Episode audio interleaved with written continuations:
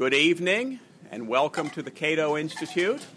My name is David Bowes, and I'm the Executive Vice President of the Institute, and I'm delighted to welcome all of you here. I know we're going to have more people coming in, but not very many of them will be coming into this room. I will say to anyone who's out in the hall and the sound of my voice right now that there are a few seats along the aisles, and if you want to come in and take them, you certainly may, but we will have seats outside as well. Today we're going to talk about two major new books on Ayn Rand and the fact that they testify to the continuing impact of America's most influential novelist of ideas. In the past 66 years, more than 25 million copies of Rand's books have been sold. Sales have surged recently, perhaps in response to the financial turmoil and the takeovers and bailouts and expansions of government. Rand remains a major influence on both the libertarian and conservative communities, and these two new studies illustrate the growing scholarly interest in her work. Stephen Cox wrote in Liberty magazine recently, "Rand remains America's most influential libertarian, with the possible exception of Milton Friedman, and America's most influential novelist of ideas. In that second category, there is no contest because there is no runner-up." Now, I know... All right. Now, I know that some of you wince when I say that Rand was a libertarian. She insisted that she wasn't, and many of her fans maintain that point even now. When I published my book, The Libertarian Reader, which is a collection of classic writings on liberty from the Bible to Milton Friedman and beyond, of course I wanted to include a couple of essays by Ayn Rand, but the high priests of her estate would not allow that. They wouldn't allow Ayn Rand to appear in a book with libertarian in the title. But anybody who believes in individual rights, free enterprise, and strictly limited government is a libertarian, and Ayn Rand certainly did. Or, as I said once to a Rand fan who didn't want to admit he was a libertarian, quoting another great woman of the 1940s, Bette Davis, "But you are, Blanche, you are."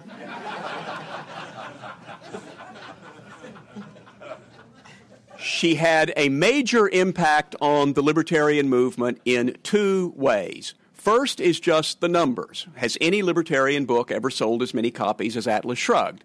Maybe the Declaration of Independence, if you considered that a book.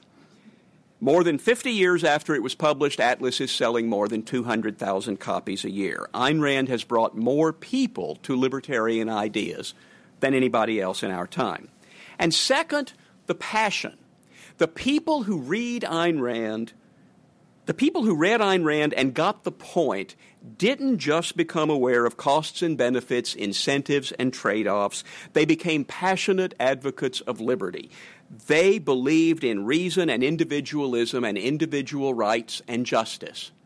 And sometimes their passion got the better of them. I think one of the reasons libertarians are sometimes scoffed at in academia is that the typical libertarian that the typical professor knows is a 19-year-old male who has just read Atlas Shrugged and believes that he is the only rational person in the classroom and will not let you forget that. But most of them grow out of it and become stalwarts of the libertarian movement, not to mention the Goldwater-Reagan movement. It's fashionable, even among libertarians, to disdain Rand, to prefer the subtlety of Hayek or the positivist rigor of Friedman. And it's even more fashionable among the literati to sneer at Ayn Rand with her massive books and purple prose. The highbrow reviewers would rather read books about which no one would ever say, "I couldn't put it down." Well, I guess I'm the prototypical Philistine. I don't know much about literature, but I know what I like. I picked up Atlas Shrugged during my senior year in high school and read its 1,168 pages in 4 days. It was the most fascinating thing I'd ever read. It had plot and characters and narrative force along with powerful ideas. Today, there are no ad campaigns for Atlas Shrugged, no literary critics recommending Ayn Rand. She just keeps selling by word of mouth and through the efforts of a few institutes devoted to her ideas. And now these two books provide further evidence of the growing impact, the growing interest in the life, the ideas, and the impact of Ayn Rand. Both these books are available in every bookstore, and of course we have copies here, and the authors would be happy to sign them after our formal session ends. I'll introduce both authors and let them speak, and then we'll open the floor to questions before the book signing. In Goddess of the Market, Ayn Rand and the World She Made, Jennifer Burns, a professor of history at the University of Virginia, looks at the development of Ayn Rand's ideas and her alliances and clashes with other intellectual and political figures. In Ayn Rand and the World She Made, Anne Heller, a writer and magazine editor in New York, draws on original research done in Russia, dozens of interviews with Rand's relatives and acquaintances, and other sources to develop the first complete and independent biography. To begin our program today, please welcome the author of Goddess of the Market, Ayn Rand and the American Right, Goddess of the Market, Ayn Rand and the American Right, Jennifer Burns.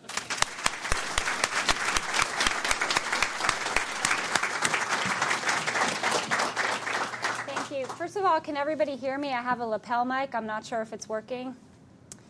No, it's not working. Okay, so I'm going to go back to this mic. Is this working? Okay, so it's great to be here. As I'm sure many of you are aware, there's a direct line that can be drawn from Ayn Rand to Cato. And so there's a certain weightiness and a certain importance to being invited to speak here. And I can't imagine a better or a more informed audience. And because this is an unusual crowd, I'm going to do a somewhat unusual talk. Typically, in my book talks, I will make sure to give a lot of background about Ayn Rand and the details of her life. I'll still do that, but I want to spend most of my time laying out three arguments about the influence and impact of Ayn Rand on the American right. So three of the primary arguments I want to lay out are in terms of how Rand influenced the right.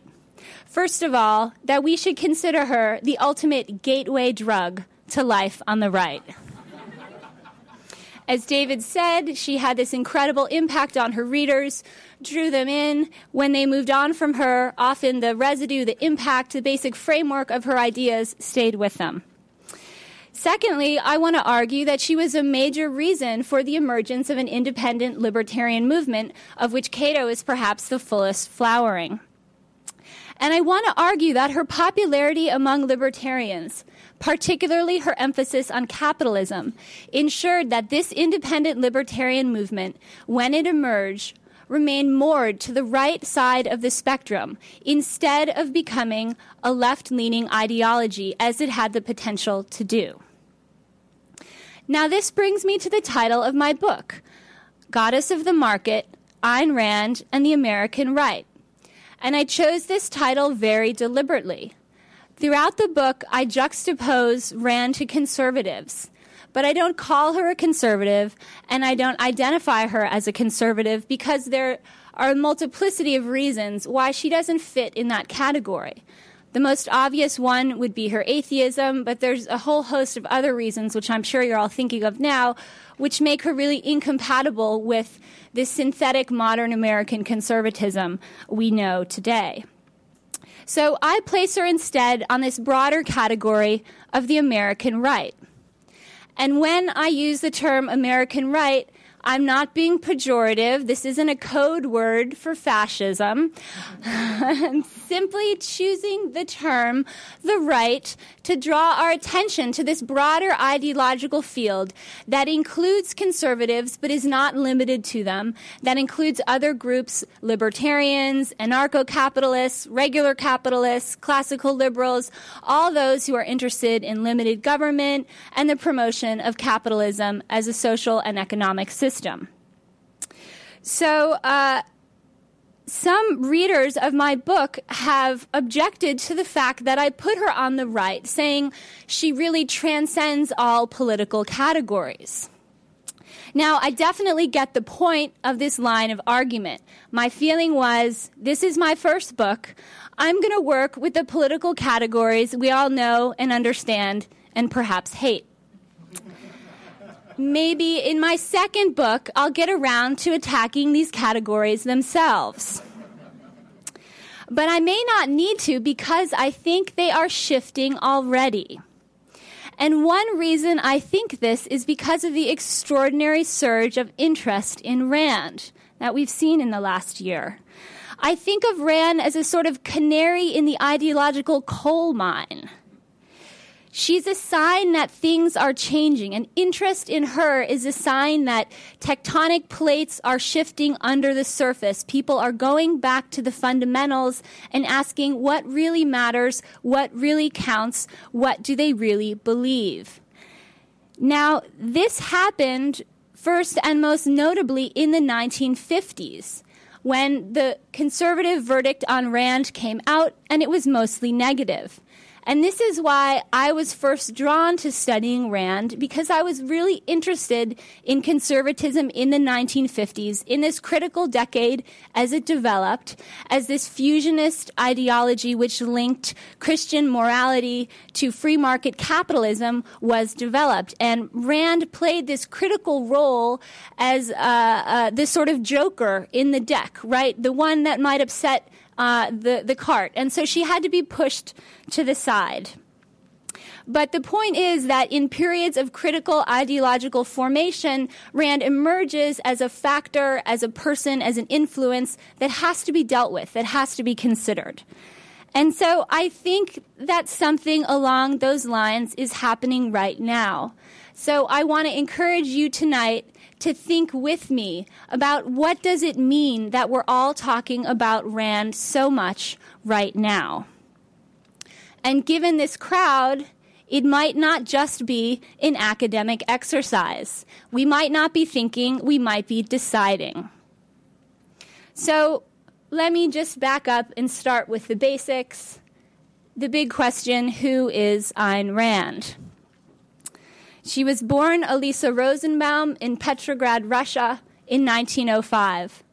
And when she was 12 years old, her family lived through the Russian Revolution. I want to read you now the opening scene in my book where I describe this experience. It was a wintry day in 1918 when the Red Guard pounded on the door of Zinovy Rosenbaum's chemistry shop. The guards bore a seal of the state of Russia, which they nailed upon the door, signaling it had been seized in the name of the people. Zinovy could at least be thankful the mad whirl of revolution had taken only his property, not his life. But his eldest daughter, Alissa, 12 at the time, burned with indignation. The shop was her father's. He had worked for it, studied long hours at university, dispensed valued medicine and advice to his customers. Now in an instant it was gone, taken to benefit nameless, faceless peasants, strangers who could offer her father nothing in return. The soldiers had come in boots, carrying guns, making clear that resistance would mean death. Yet they had spoken the language of fairness and equality, their goal to build a better society for all. Watching, listening, absorbing, Alissa knew one thing for certain. Those who invoked such lofty ideals were not to be trusted. Talk about helping others was only a thin cover for force and power. It was a lesson she would never forget. So I'll fast forward from this point on, because it's all in the book. Her decision to leave Russia to come to America, her early years of struggle in Hollywood, the beginning of her success as a screenwriter, her early triumph with The Fountainhead, her career-making book, Atlas Shrugged, in 1957. And what I do in the book is I return to these very well-known novels, and I show how deeply Rand understood them to be political texts. Drawing on some unpublished material that's held in her archive, I show the extent of Rand's activism in the 1940 presidential campaign of Wendell Willkie, how she began to conceive herself to be a John Steinbeck of her side, how she understood The Fountainhead to be not just a thrilling story about individualism and collectivism, but how she hoped it could have an impact on the New Deal order itself, how it could rouse to the barricades a class of political activists and capitalists eager to roll back what she saw as the illegitimate and immoral reforms of Franklin Roosevelt. So this is where Rand got her start and made her fame. And I turn now to the question of how did she affect the American right? And in the book, I spend a good deal of time detailing her connection to other pivotal figures like Rothbard, Mises, Buckley. She knew everyone, and she pretty much got in a fight with everyone. So here I want to focus not so much on these luminaries, but more on the rank and file of the libertarian movement or the American right. What kind of impact did she have on those people whose names we don't remember today? Well, as I say, the metaphor I like to use is of Rand as the gateway drug to life on the right. And I choose this deliberately because there's a sort of feverishness and intensity to reading Rand, as David alluded to, that I think is singular and unique and an important part of her appeal. So some of this comes out in a letter I quote in the book. This is a letter she received from a young fan who told her, quote, "About a month ago, I noticed how much I was talking about your books to my teachers and classmates. As a result of my enthusiasm, I have lost 2 friends. I am beginning to realize how unimportant these people are." Now, what I want to stress here is this type of encounter with Rand, this sort of deep, what many readers described as a spiritual experience, was often linked immediately to political awareness, political consciousness, and political activism. So here I turn to another excerpt from the book. "From its founding days, Rand's ideas haunted Young Americans for Freedom, one of the first conservative youth organizations, the brainchild of William F. Buckley. The group drew up its founding principles, the Sharon Statement, during a meeting at Buckley's Connecticut estate in 1960. Like Rand, Buckley wanted to form a cadre of young activists who would influence the country's political future. Buckley's new intellectuals, however, would swear allegiance to God and country rather than reason and capitalism. Although Buckley intended the new organization to reflect the fusionist consensus of National Review, not all members of YAF were willing to go along.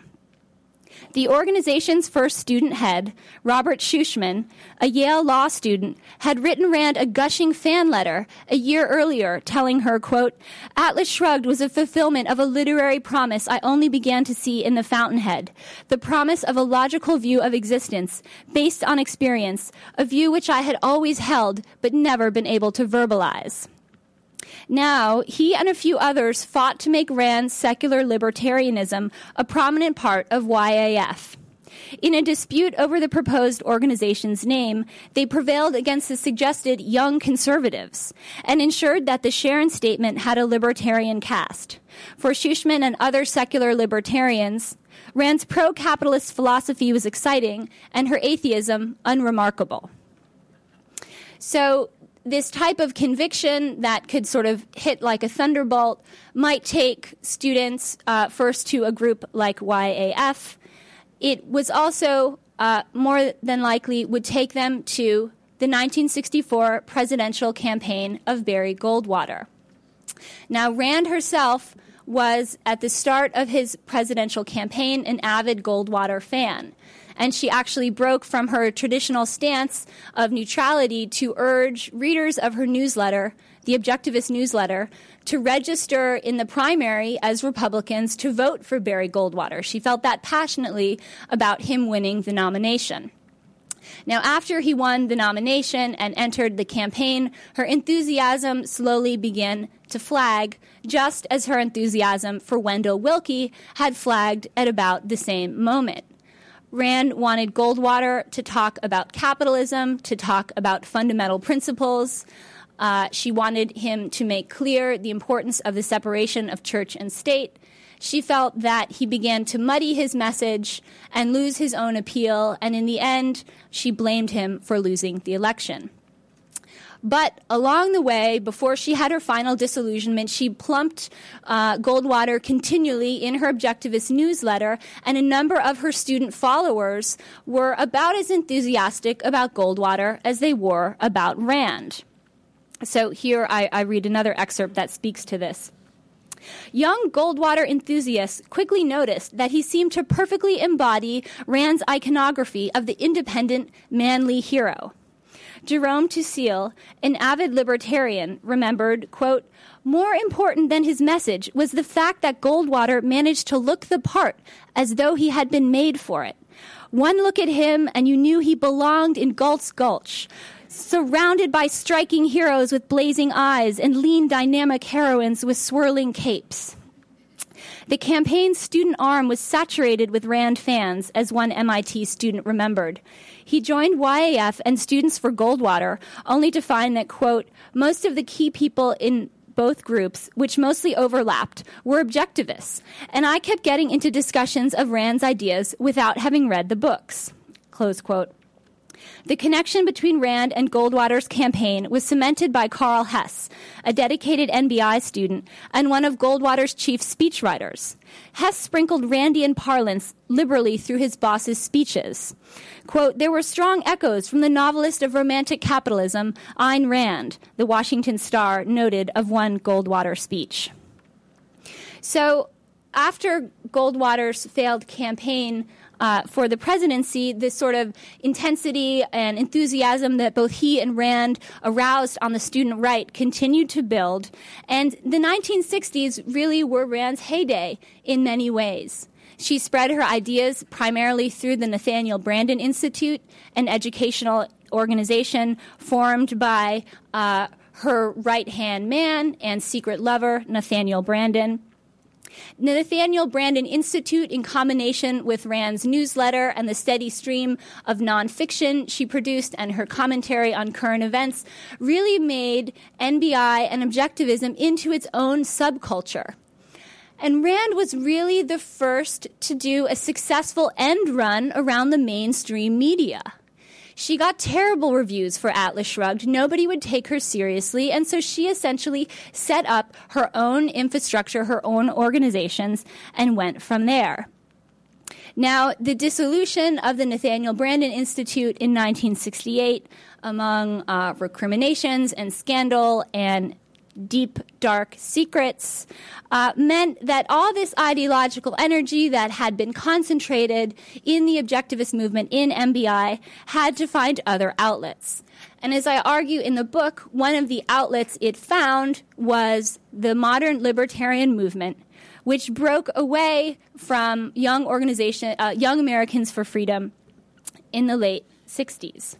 So I'm going to give you a prelude of this break now as I describe how Rand's ideas became sort of repurposed and reclaimed and used in different ways after she was no longer around as the figurehead of an organized institution.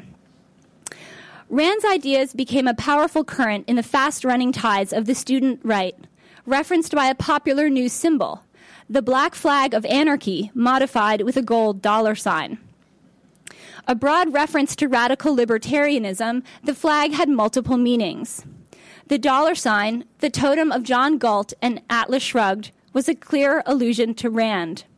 Its juxtaposition on the flag of anarchy, however, indicated allegiances beyond Rand, usually to anarchism. Whatever its exact meaning, the black flag looked menacing to conventional conservatives as it spread beyond the objectivist subculture into the wider conservative movement. Reporting on a Southern California Young Americans for Freedom conference held in conjunction with Robert Lefebvre's radical libertarian Rampart College, Gary North, a writer for the conservative newsletter Chalcedon Report, was dismayed by what he found. Instead of studious conservatives affirming faith in God and country, the conference was filled with eccentrics waving the black $ flag.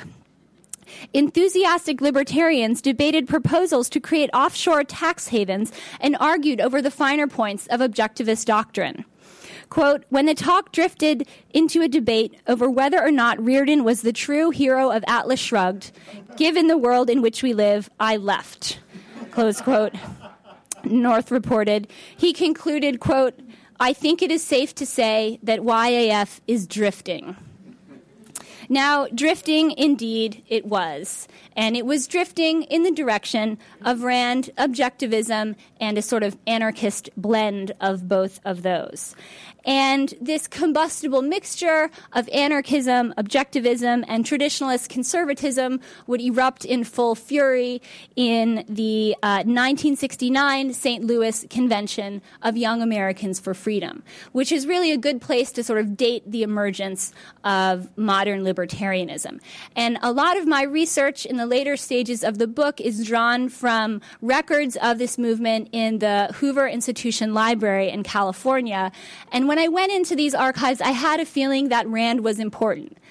Boy, was I right. She was so important. I faced this pretty serious challenge of figuring out what to put in the book because there was so much material. I had so much to choose from. So here I'm going to draw out Rand's influence in this epical moment, this split. And I pick up this story right after one of the key planks that the libertarians brought to the Young Americans for Freedom Conference had been defeated.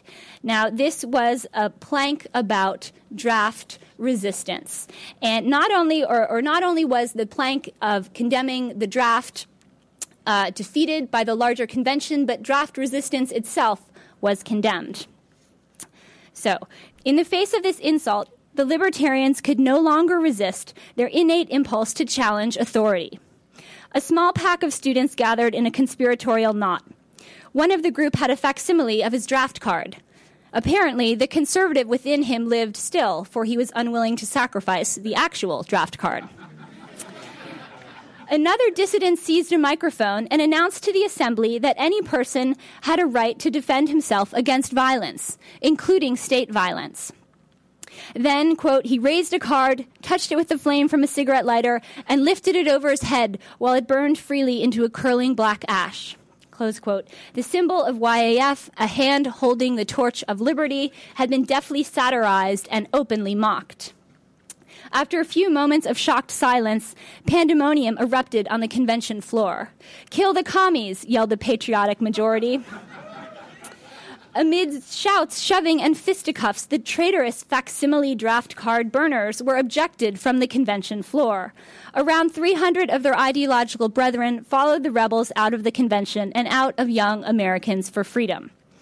A chasm now separated the libertarians and the traditionalists.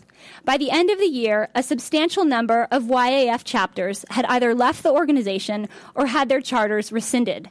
California alone lost 24 chapters. So here is the moment where I think we see Rand as an inspirational force, really inspiring and encouraging the libertarians to break away from conservatism, to say no to this alliance, which had become increasingly uncomfortable. In the context of the late 60s, the real breaking point was the draft and the Vietnam War. Most libertarians seeing the draft as an imposition on personal freedom and the war in Vietnam as senseless adventurism. Most conservatives seeing the war as necessary to maintain the U.S. position against communist tyranny across the globe. Now, it's in the aftermath of this convention that Rand's influence on libertarianism becomes most obvious and is most easy to trace. And here is where I think that Rand's influence is really key, because she kept libertarianism, through her affection for capitalism, she kept it moored to the right side of the spectrum. And let me just read a final passage here. Immediately after the convention, Murray Rothbard and his new comrade Karl Hess attempted to pull the exodus of libertarians to the left, but it was Rand who emerged as the more decisive influence. Rothbard's call for a pan-ideological movement was soundly rejected by Libertarian Caucus organizers. In an open letter to Rothbard distributed in St. Louis, Don Ernstberger scoffed at Rothbard's, quote, small group in New York and told him, quote, join the left if you will, Dr. Rothbard, but don't try to hand us that crap about the forces of freedom being there. Your view is pure negation. Rothbard and Hess pulled together a few left-right conferences in the year following St. Louis, but their radical libertarian alliance was short-lived. More durable were the many neo-objectivist groups that emerged in the fall of 1969. In open revolt against YAF, the UCLA chapter began putting out, quote, some real volatile stuff.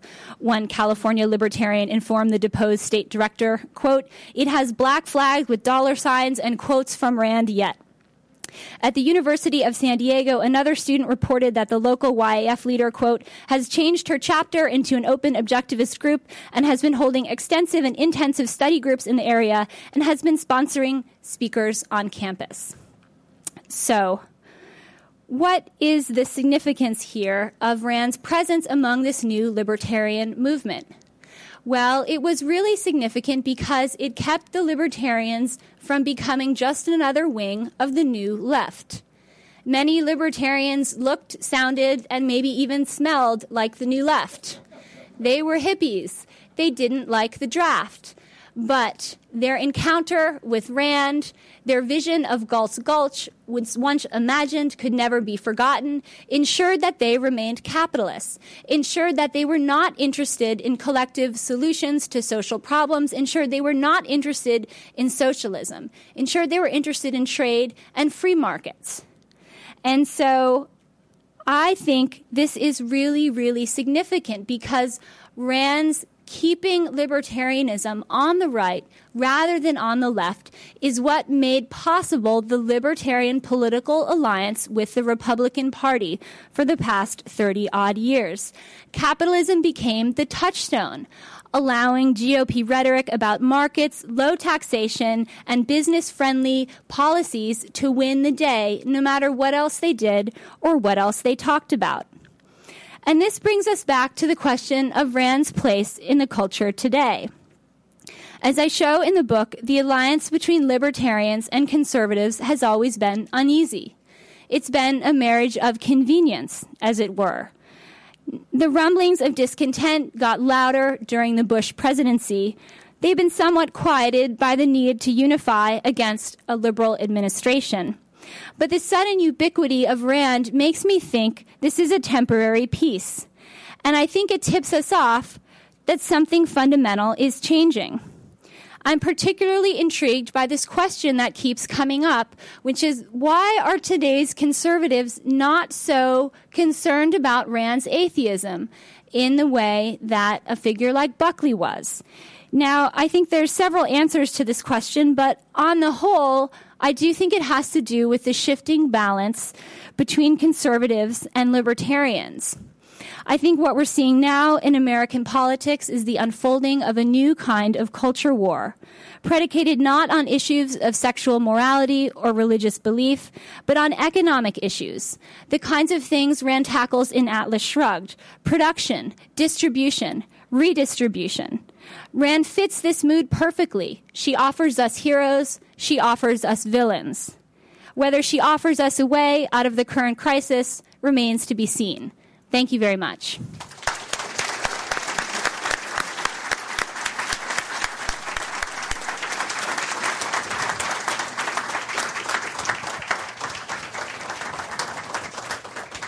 Thank you, Jennifer. And now, please welcome the author of Ayn Rand and the World She Made, Anne Heller.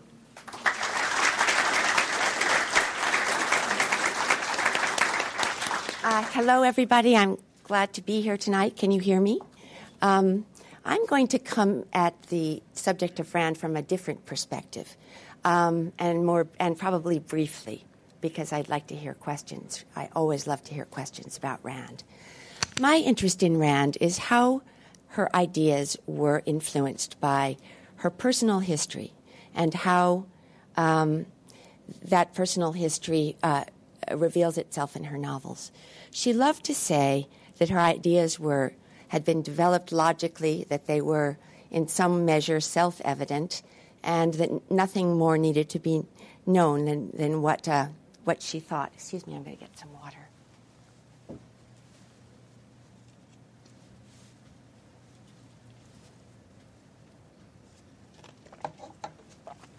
She was careful not to reveal much about her background. Nobody knew her real name except for her husband and his brother. No reader knew that she was Russian. She once said that her in the afterward to Atlas Shrugged, she said, no, this was in a letter to readers of The Fountainhead. Don't ask me about my friends, my hobbies, my interests, my relatives, where I was born and what I do. Ask me about my ideas. Well, I wanted to ask about her friends, her family, her emotions, her day-to-day, the texture of her life, and put some flesh on the bones of those ideas. Now, she did put flesh on the bones of those ideas. That's what we love her for. But to some degree, her characters can be seen as avatars of ideas. You know, characters that participate in the plot in order to advance it and to represent the revelation of her ideas in one way or another. What I found was very, very interesting. Like the rest of us, Ayn Rand took what she lived through, even the details of her early life, and plunked them right down in the middle of her novels. I'm interested in Ayn Rand from a literary point of view because that's my particular interest. But it was through her novels, of course, that she developed her ideas. The speech at the end of The Fountainhead and Galt's speech in Atlas Shrugged formed the basis on which Nathaniel Branden particularly systematized her ideas into what they called objectivism. One example of this is her first hero. You probably know about this character. His name is Cyrus Poultons, and he appeared in a children's adventure story, much like a Kipling story. But Ayn Rand fell in love with him, and she remembered him all her life. She never forgot anything that made a deep impression on her. And as it turns out, a translation of that has been published. And if you look at the illustrations, which she wasn't able to look at after the age of 12, you will see Frank O'Connor, you will see Howard Roark, you will see John Galt, right up to the place where they roll up their sleeves, they have a button open here, and a hank of hair hangs over their eye. Similarly, when you think about Hank Reardon and his response to the effort to get him to sign away the patent to his new Reardon medal, you see a reenactment corrected of what happened to her what happened to her father in the Russian Revolution. This is what should have happened. He should have been able to say no. He couldn't. But in Ayn Rand's world, he does. So it's the details of her life that I was most interested in, and I discovered many things. And I hope that you'll ask me questions about it, but I think I'll leave it at that. Thank you.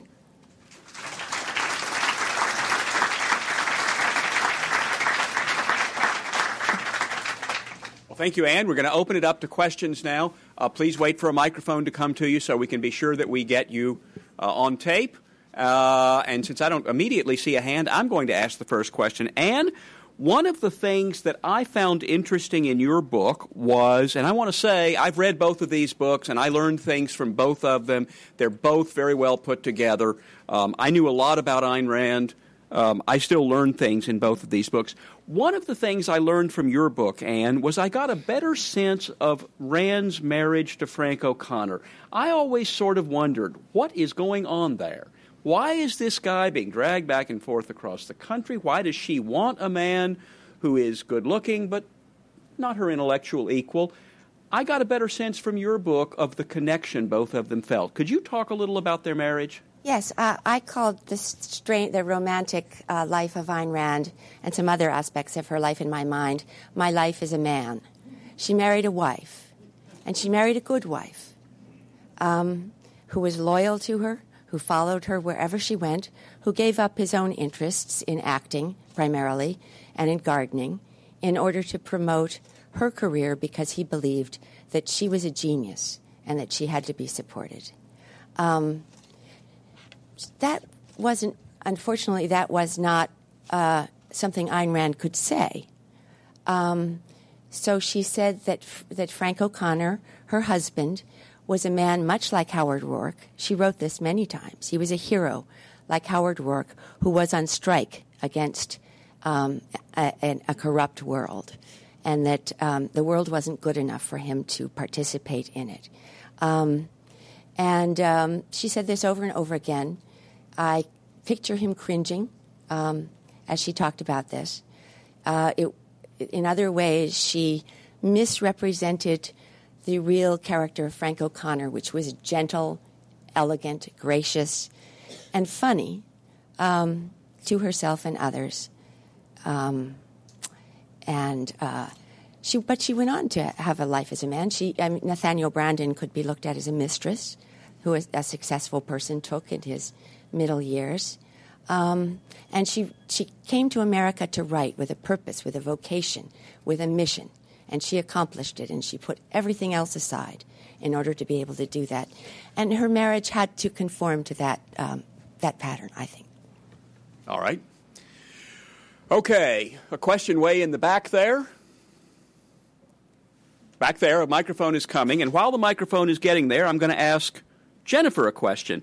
Jennifer, one of the things I found interesting in your book was your discussion of a Rand essay that's never been published called The Manifesto of Individualism, and particularly the changes it went through from the first draft to the second draft. Can you talk about that? Sure. So The Manifesto of Individualism was something that Rand wrote immediately after her first period of political activism, which was on the Wendell Willkie campaign in 1940. So when this campaign was over, she had joined it through the Willkie clubs. And the Willkie clubs eventually dissolved, but Rand thought, wait a second, we have so much momentum, we have so much happening, let's form our own group. And so she started looking around for recruits. She found one partner, and they needed a statement of principles. So she spent an entire weekend, basically 2 days straight, I think 36 hours straight or something, pounding out this 32-page document, The Manifesto of Individualism, which was meant to be an inverse communist manifesto. Here's what we believe. And what really struck me about this document was that it did not include the word altruism, I think, more than twice.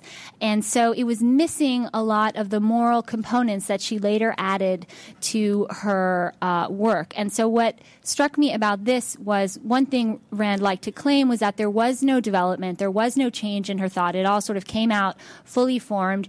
And here she sounds much more like a classical liberal. She's talking about individual rights. She's quoting Patrick Henry.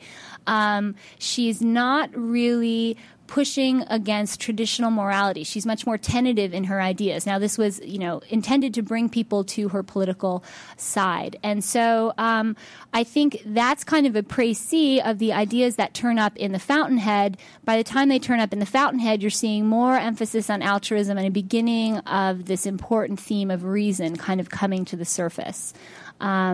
So I hope that gets at what you're... I think we have a mic. All right. Question in the back, and then we'll take one right here. So I was one of those 19-year-olds who'd read The Fountainhead and some Locke and whatnot and thought that I was the only rational person on the earth. But one of the things that kind of put me off from objectivists and so forth was this religious fervor and dedication to her ideals, which seems kind of contrary to the idea of individualism and so forth. Yet Rand herself seemed to encourage and even demand this from her followers. How would she justify this kind of cognitive dissonance, as it were? So, sorry, how did she justify this? I think that this is one reason for the title of my book, sort of picking up on this theme of religious intensity around her work. I spent a lot of time figuring out, why does this happen? I think part of it is that she provides an answer to every question in this system, so it hits people with the force of revelation because now they can answer almost any possible question. She definitely insisted on conformity to her views or agreement with her views from an early period, but you see this changing throughout the 40s, and it really changes in the 50s when she forms an alliance with Nathaniel and Barbara Branden, when they become her best friends, when she finally gets the unquestioning loyalty and affirmation from, someone who she considers her intellectual equal, and at that point she's no longer willing to tolerate dissent. How did she justify it? I unpacked this long exchange between her and the philosopher John Hospers, who was one of the last sort of independent intellectuals she had a peer relationship with. And Hospers went to an early NBI lecture, was horrified by what he called it like being in a church, and tried to argue with her, what's going on here? And she basically, if you read the letter closely, seems to assume that if people read Atlas Shrugged and disagree with it, they just didn't understand it. So in other words, if you would truly understand her work, you would agree with it because there is no rational flaw. And she didn't accept any method of reasoning, any pathway to truth other than, rationally derived sort of mathematical equation. So that's what she would say. You just don't understand. If you understood me, you would be agreeing with me. And by the time she was at the height of her following, she had no longer anybody in her life who could kind of shake her out of that. And earlier in her life, people who tried to shake her out of that usually didn't last very long. Right here. Yeah, Nigel Ashford, Institute for Humane Studies. This is for Jennifer Burns. Your book obviously is about her impact on the American right. Did she have any impact on the American left? And if not, why not? So there's this great quote from Jane Alpert, who read The Fountainhead and said she learned from The Fountainhead that it was moral to blow up buildings.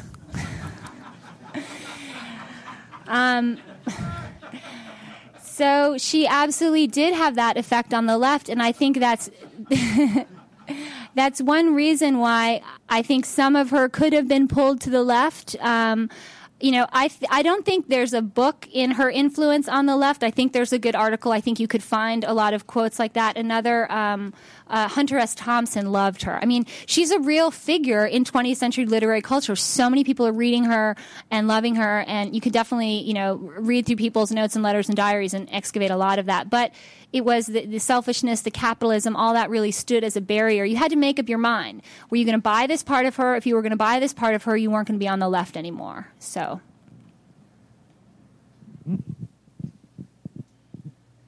Go ahead, Jack. I understand that most of Rand's papers are in the Ayn Rand Institute archives. Can both of the authors say something about their dealings with the Ayn Rand Institute archives?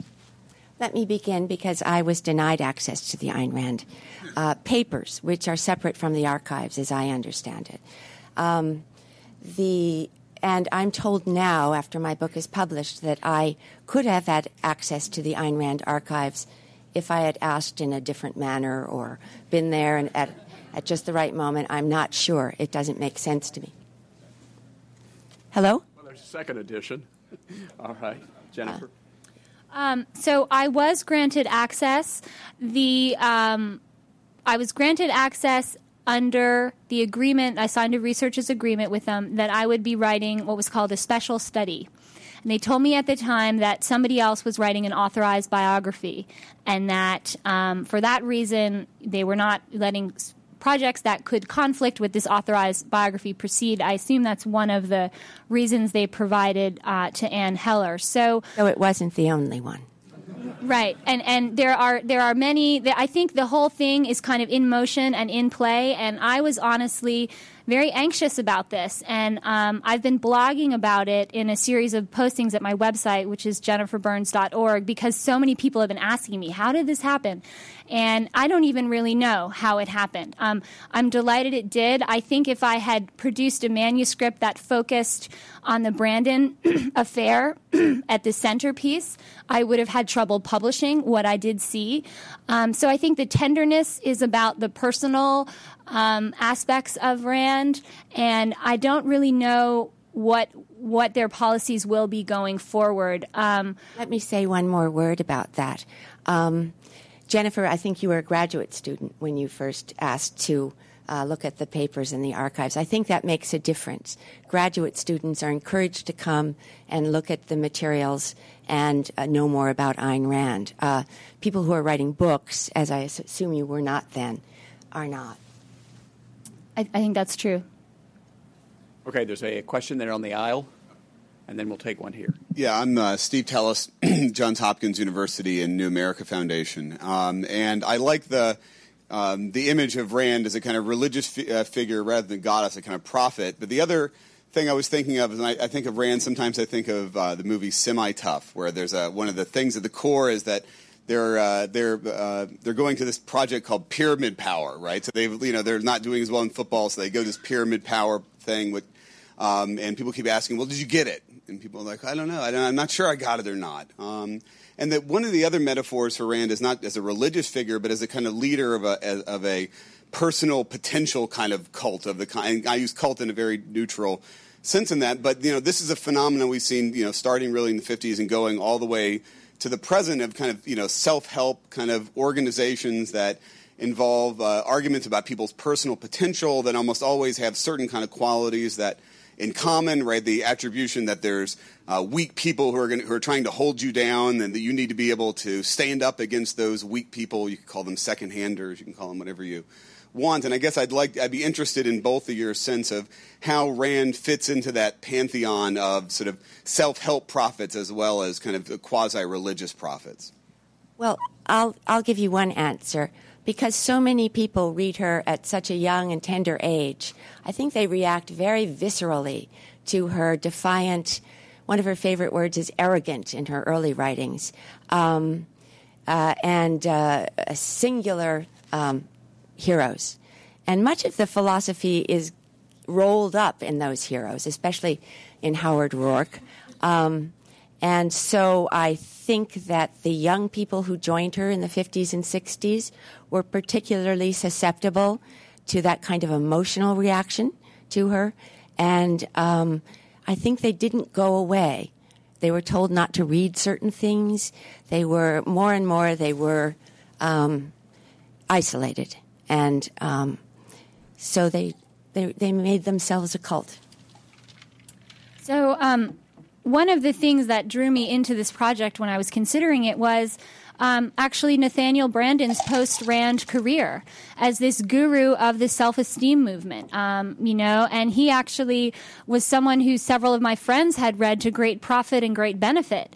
And I thought, wait a second, he's connected to Ayn Rand? How weird is that? That's not something I was able to really fully trace out. I think there's some good work coming out now about sort of 70s self-actualization. I think it's very much in the American individualist tradition, the Emersonian tradition, even the mystical encounter with the self. I think there's a lot you could do there. The other thing I would say is that libertarians kind of tend to these sort of mystical self-actualization and self-exploration ideas. There's a lot of the libertarians who encountered Rand in the 40s in Hollywood by the 50s were some of the earliest people in this country to start taking LSD, right? These are business conservatives, and they sort of go off the deep end and get into that. So there's something about her work and about the individualist tradition that I think can pivot people out here. I didn't focus on that. I think it's really interesting. I think that what Branden drew out of her work and how he popularized that and became kind of part of pop psychology in the 70s is really, really interesting. I would love for somebody else to write about it so I can learn more about it. So, all right, we'll take a question here and then take the mic way in the back corner. Yeah, Ed Hudgens from the Atlas Society. My question for both authors concerns what you see in terms of the separation of Ayn Rand's personality from the progress of Ayn Rand's objectivist ideas. Because Rand was a novelist, of course, she inspired many of us, including myself, with a vision of the world, an exciting vision of the world. However, you can also look at the ideas, as it were, separate from the novels. What do you – though I find her nonfiction essays to be very exciting as well and insightful. What do you see in terms of the future of a lot of the ideas that Rand really focused on in her philosophy, such as the awareness of the producer and of his own virtues, things of that sort that certainly you see in politics and perhaps in other areas? Well, I think they'll go forward. I think they can stand alone very well. But I don't think that they will be part of an integrated Ayn Rand philosophy that isn't worked upon by others. I think that the libertarianism we see today has been influenced by Milton Friedman and by many other thinkers. And it's in that context, I think, that Ayn Rand's ideas will be used and will live on. Yeah, I would say it may be a benefit that she has less control over them now, and that the inheritors of her work seem to be loosening some of the reins of control. I think that synthesizing her ideas with other perspectives may create an even more powerful brew than what she came up with herself. Okay, back there. Don Boudreau, George Mason University. What can you say about Rand's relationship with the two other great women of her era, Rose Wilder Lane and Isabel Paterson, both personal relationship, if any, and intellectual influence one way or the other? So this is actually sort of a pet project of mine, and I almost stopped writing about Ayn Rand and started writing about these three, much to my dissertation advisor's horror. And I have now been working on the rudiments of an article that kind of brings these three together. I think Patterson's influence on Rand has really been underestimated and underappreciated, because I think their initial encounter is lost to history because it was mostly verbal or oral. I see so much in Patterson that's in Rand. She used to say A equals A. She talked about reason being important. She all her ideas about the philosophers, they go right into Rand. In terms of Lane, I find they did have a long epistolary relationship and met once and had a long argument about religion and parted ways. I detail this in some depth in the book. What's interesting to me about Lane and Rand is they have such different ways of looking at the world. Lane is a committed libertarian, but really has this strong belief in human interdependence and mutuality and connection. And Rand just didn't get that. And they just couldn't see eye to eye. And after some friendly letters, this quickly emerged as a flashpoint. And then in their meeting, it took the form of religion. And then they never met again. And then Lane would just sort of criticize Rand whenever she came up and thought some of her ideas are good, but she said this alien worship of man is no answer to the Kirks. That was her phrase, in fact, she said. So I think there's a lot of really interesting parallels between them, and the fact that three women play this huge role in the intellectual development of libertarianism as an intellectual historian is fascinating to me. So that's something I'm still pursuing. With Isabel Paterson, I think that they too had a long epistolary relationship, and that it came down to the fact that Isabel Paterson wanted to reserve judgment on A is A and A is everything. She wanted to leave a little opening for the possibility that there were things we didn't know. Let me ask a double-pronged follow-up to that question.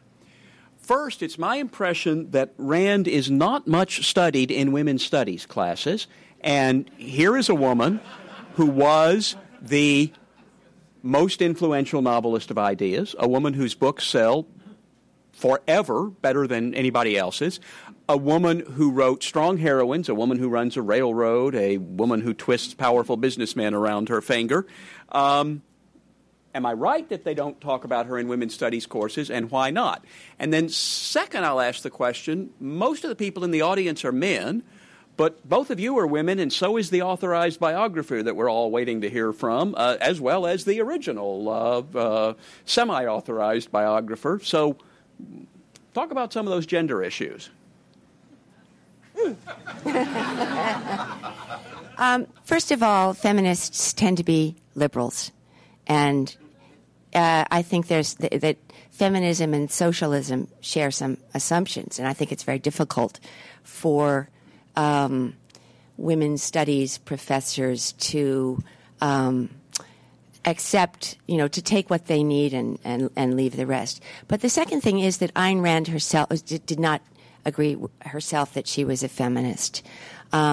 She wrote a very famous column in the Los Angeles Times about, oh, I think maybe it was Cosmo, about how a woman should not be president because women should be man worshippers. And by that she didn't mean they should subjugate themselves to men, but that they should look up at the values that men have in comparison to women. And if they weren't looking up, then they were missing something. Yeah, I would just add that Rand has been, feminists have addressed her. Susan Brown Miller called her a traitor to her sex. And there's a lot of difficulty moving past the rape scene in The Fountainhead, this sort of sadomasochistic depiction of sex, and this idea of man worship. That doesn't mean you couldn't talk about Rand as someone who expresses a maybe proto-feminism and a very retrograde ideas of gender. It hasn't happened yet. Maybe it will. All right, I'll take a question from a well-known Randian feminist here on the corner. Follow up to that question, two things. One, as one of the founders of the National Women's History Museum, in fact, we talked today about the fact Rand will be going in. Really, what it comes down to is that most women's studies and most women historians are victimhood proponents, which Rand is anti-victimhood. And that's one of the reasons she could never be studied in women's studies, because it'd be a contradiction to the basic core of their approach. But beyond that, you know, what you say there about her not being a feminist, I think Joan Kennedy Taylor, if she was still with us, would tell you that is not correct. And in fact, in Joan's work, Reclaiming the Mainstream, she'd make the case that Rand, in fact, is the quintessential individualist feminist. One could say she insisted all her life she wasn't a libertarian, but that doesn't stop us. Why can't the feminists have the same independent insight? I don't understand that. Okay, we have lots of hands in the air now. I'll take a question right here and then one right here.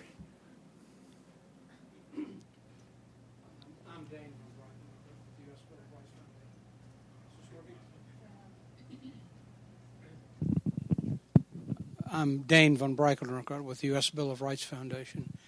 Going back to being allowed into the archives of Ayn Rand, if Rand were alive at the time that you came in looking for that, do you think she would have agreed with their position of not letting you having access because they might disagree with theirs? And the other question that tags on to that is, you know, I can back remember when they would not explore anything beyond her written words. And now that they've gone into this, you know, what they've done is really sort of driven more out of business. I mean, you have to admit it, that's a business out there, and they need to make money just like anybody else. So now they're not as pristine, I think, as they would like to claim to be. And I was wondering if I could have your thoughts on that. In spite of the fact that I think the Ayn Rand Institute wouldn't approve of either of our books, they're probably glad to have them published because they can't help but increase sales of her books, and that's a large source of income for the Ayn Rand Institute. I don't think she would want me to look at her papers. She was very much against giving sustenance to the enemy. Not that I'm the enemy, but I'm sure she could find something about me that was enemy-like. And she was very, very, very private. She wanted to leave her papers, as I understand it, to the Library of Congress. That was her stated wish. It wasn't in her will, and so it didn't happen. But I'm very surprised by that, given that she wanted to give them to the Library of Congress. Perhaps I'm wrong. But I don't think she would reveal much to us while she was alive. Right here. John Swallow, and I read Ayn Rand as a freshman in high school, and the picture in the New York Times book review was you know, the Greenspans and the Rands in the Oval Office. Could either of you talk further about her influence on Alan Greenspan, et cetera? And also, she was Russian before she was American. how much did her ideas get to, you know, the Russian underground or something, or USSR, and are there any literary Russians that admire her? I'll just say one thing about Greenspan. In 1963, he contributed an essay to the Objectivist newsletter against antitrust regulation. And he argued that businessmen who must have their long-term interest at heart have to be honorable and maintain their reputations in order to succeed. I heard him, I don't know whether anybody else did, retract that statement last October before the Congressional Committee, almost word for word. And it was very interesting to me that he kept that idea for so long. Yeah, I would say so. Greenspan was a member of the Collective, which was the small group that gathered around in New York in the 1950s. He had an unusual place in the Collective. He was really struck by her philosophy in a way, like many of the other people I describe in the book. But Rand treated him with an unusual amount of respect. I think she genuinely respected him. He actually provided a lot of the research that went into Atlas Shrugged in terms of how the economy worked. He was older. He was successful. She did have the ability, if you really stood on your own two feet when you interacted with her, to kind of, you know, be okay with that. It was the younger students who really put her in the position of power that she, you know, then developed these very unequal relationships with. I think, you know, this is a question we'll argue about forever. The connection I see is the faith in human rationality and in human integrity and honesty that, yes, people in Ayn Rand's novels who are capitalists are all honest and do all have integrity and do care about their reputations. When we step outside of that fictional world, things can be very different. And you interviewed a lot of people for your book. You interviewed all the Jewish cousins in Chicago. You interviewed the housekeeper. Was there anybody you couldn't interview that you wanted to? There were two people who I wanted to interview and could not. One was Alan Greenspan. I contacted him multiple times with multiple sterling recommendations from friends of his, and each time I was told he was too busy to talk with me. Once, the secretary told me he'd get right back to me, and a day and a half later I got an email saying that he was very busy right now and he couldn't talk to me. The other one was Leonard Peikoff. Okay, up there in the purple shirt. Hi, Will Wilkinson of the Cato Institute. Jennifer Burns, you had mentioned at one point in your talk that Nathaniel Branden was responsible for part of the systemization of Rand's, you know, explicit philosophy. And I've always wondered to what extent objectivism as a system, you know, delivered as a, you know, complete coherent whole, how much of that was a product of Nathaniel Branden and how much of it was a product of Ayn Rand? Is there any is Branden the Paul to Ayn Rand's Jesus? Good. My understanding is that Rand had her system pretty much set even before she met Branden. I mean, there's a lot of people who met her in California, young college students in California. She was already trying to bring them over to her system. She already knew what it was. She was trying to convert them. What Branden did was add the psychological component. And I think that was one of the most destructive elements of organized objectivism. He took objectivism and sort of brought it into psychology and took her characters not as idealized projections of qualities we might want to further develop in ourselves, but as examples of psychological health. And John Galt would be cited as an example of psychological health, both in Branden's counseling sessions and in his lectures. So I see that as the major thing he added. I think it was an unfortunate detour. I think the first person to say that would be Nathaniel Branden himself, who has pretty much retracted a lot of what he taught people in his NBI lectures, and describes his later career as almost an effort to do penance for that and to help heal people from some of the attitudes he feels he encouraged them to adopt. Okay, right there. In the back row there. Amy, the back row of this section. Al Milliken, AM Media. What did Whitaker Chambers consider the wickedness of Atlas Shrugged when he wrote about the book in the National Review? You know, the real wickedness was Rand's atheism, which was a huge preoccupation of Chambers. He had been a communist in the 1920s. He had been a spy. He had been close enough to the Communist Party to know people who were purged and murdered. And he ultimately chose to interpret this communism most famously as man without God. And therefore, man needed God. And without God, man became convinced of his own powers and created despotic schemes like communism. So when he looked at Rand's atheistic, fully integrated philosophical system, he saw the same thing happening again. He saw hubris. He saw pride. He saw the danger of man trusting in rationality and achievement without the tempering influence of a spiritual side or an emphasis on man's innate sinfulness. So that review has to really be read and understood in the context of the Cold War, when we were facing godless communism. And Chambers looked at this and thought, oh no, here's godless capitalism. This isn't going to do at all. I would only add to that many people have read Atlas Shrugged and confused the tone of voice, the authoritarian tone of voice, with the ideas themselves. And I think Whitaker Chambers fell into that trap to some degree. Right here. Ilya Selman, George Mason University. This is a question primarily for Jennifer Burns. I read your book, and I think I found the overwhelming majority of it extremely persuasive. One area where I wasn't entirely persuaded was your contention that it was Ayn Rand's support for capitalism which prevented sort of a libertarian leftist alliance.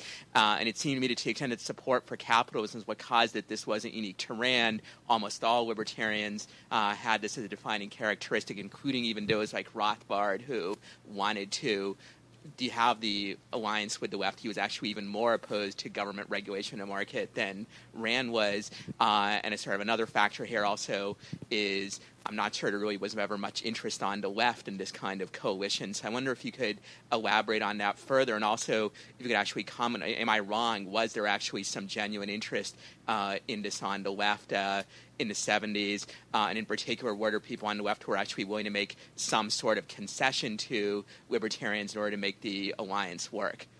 So I do think that capitalism, commitment to markets remain this fundamental stumbling block. Rothbard was more willing than Rand to say, let's kind of put that aside and attack the state. He was focused on state power. He was an anarchist, and whatever way you could attack the state was welcome to him. I think in a lot of history about libertarianism, there's Rothbard, quote, Mr. Libertarian. I just don't see it. I went in the archives, I looked at who people were reading, who they're referencing, and I feel like this is a PR campaign on Rothbard's behalf to say that, you know, I was the one who did all this, because what I thought was a lot of criticism and not a lot of references to him. So, were there other factors that kept libertarianism on the right? For sure. I think my focus is on the movement. So there's libertarians, there's thinkers, there's writers, and then there's these movement guys who are writing the pamphlets and arguing in the conventions. It really seemed to me that Rand was who they pointed to when they talked about where does libertarianism go next. And they pointed to Rand because she offered them capitalism as a moral system, and then she offered them this rationality as a moral system. So I see her as a huge piece of why it developed. Could libertarianism have found allies on the left if they dropped capitalism? Yes. But that wasn't going to happen. So were leftists looking around for new recruits? In the late 60s, the New Left was having enough trouble staying sober enough to figure out what it actually wanted. So... Okay, I'm going to take the last question right here. Hi, Pranav Badwar from Nowhere in Particular. I was reading the New York Times book review, and one thing struck me here, where the writer says that to preserve her vision, Rand's vision, no genuine capitalist would have done the following, which was to give up a part of the proceeds from each book sale in order to retain the entirety of Galt's speech. And that just seems to fundamentally misunderstand Rand. Would you repeat that question? I'm not sure your mic is working. Oh, okay. The author of the New York Times book review on your book talks about how Rand gave up 7 cents per book sale in order to retain Galt's speech, and he goes on to say that no genuine capitalist would have done this, and that seems to completely misunderstand Rand. I agree. It's the rare book reviewer who understands Rand in my experience. She was making an investment, and it paid off.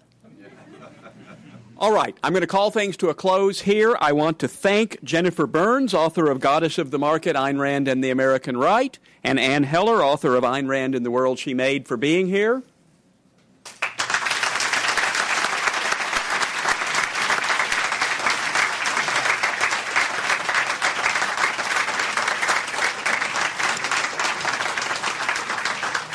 And I invite you all upstairs for a glass of wine and a book or two, and the authors will be up there to sign them.